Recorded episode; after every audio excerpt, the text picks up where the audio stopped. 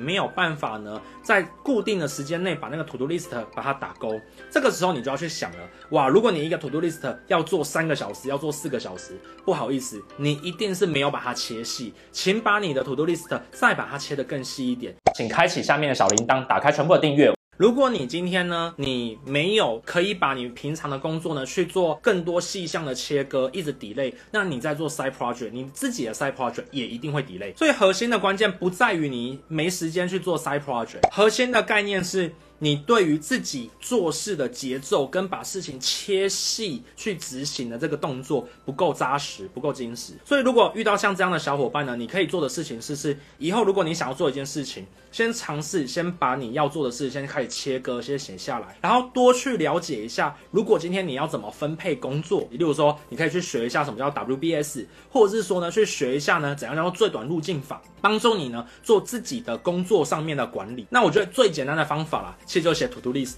我觉得 To Do List 啊是一个非常万能且简单的一种工具。基本上面你就把你的 To Do List 列出来，列出来之后把它切割切细。当你切割切细之后，你慢慢的打勾，你就发现到你的时间管理就莫名其妙变好了。那有人会问说，诶，我有做 To Do List 啊，但是我一直 delay，一直 delay。来，核心的关键是你的 To Do List 切的不够细，你可能呢切在 To Do List 还太大了，所以让你没有办法呢在固定的时间内把那个 To Do List 把它打勾。这个时候你就要去想了，哇，如果你一个 To Do List 要做三个小时，要做四个小时，不好意思，你一定是没有把它切细，请把你的 To Do List 再把它切得更细一点。基本上面我会建议切到大概你一个任务可以。在一个小时内完成的这个细度，这个是差不多的。我给一个建议哦。举个例子来说，看书，很多人看书就想说，哦，我看一本书要看三四个小时，我看不完。我跟大家分享，如果呢，你呢知道自己看书大概看成三十页，我就要花你四十分钟左右。那这本书假设如果是一百五十页，那你就把它分成五个 part 去看它，就这么简单而已。其实没有很复杂。那为什么说是一个小时内呢？因为你的国中一堂课就四十分钟，高中一堂课就五十分钟。因为你人生当中的大部分的精力在四十分钟到五十分钟就会已经很极限了，所以这其实就衍生出来叫做什么？叫做番茄钟工作法。所以呢，番茄钟。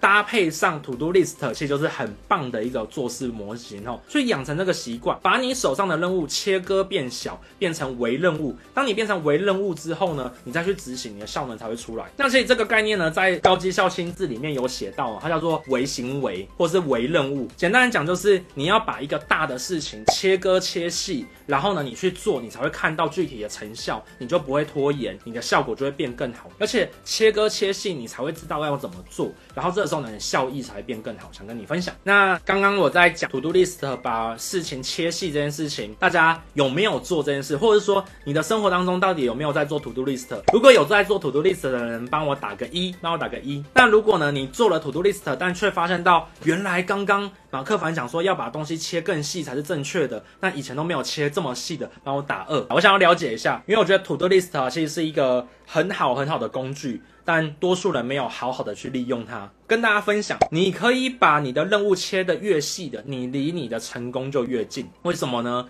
因为呢，你要把你的任务切得够细，你也才能教人，然后你才能把它分派出去。像这样的工作模式，我们都叫做重新设计你的工作。所以高绩效心智里面呢，就有提到这个概念哦。它里面就有提到说呢，其实如果当你发现到你工作越来越累的时候，先把你的工作的流程先列出来，然后啊，重新去看你的工作的每一步，然后重新去设计它。这个时候呢，其实你就正在聪明的工作。所以下次如果大家遇到你工作越来越累了，请帮我把你的工作步骤呢，一一的在纸上一一的把它列下来。当你列下来之后呢，你就会发现到一件事情，诶。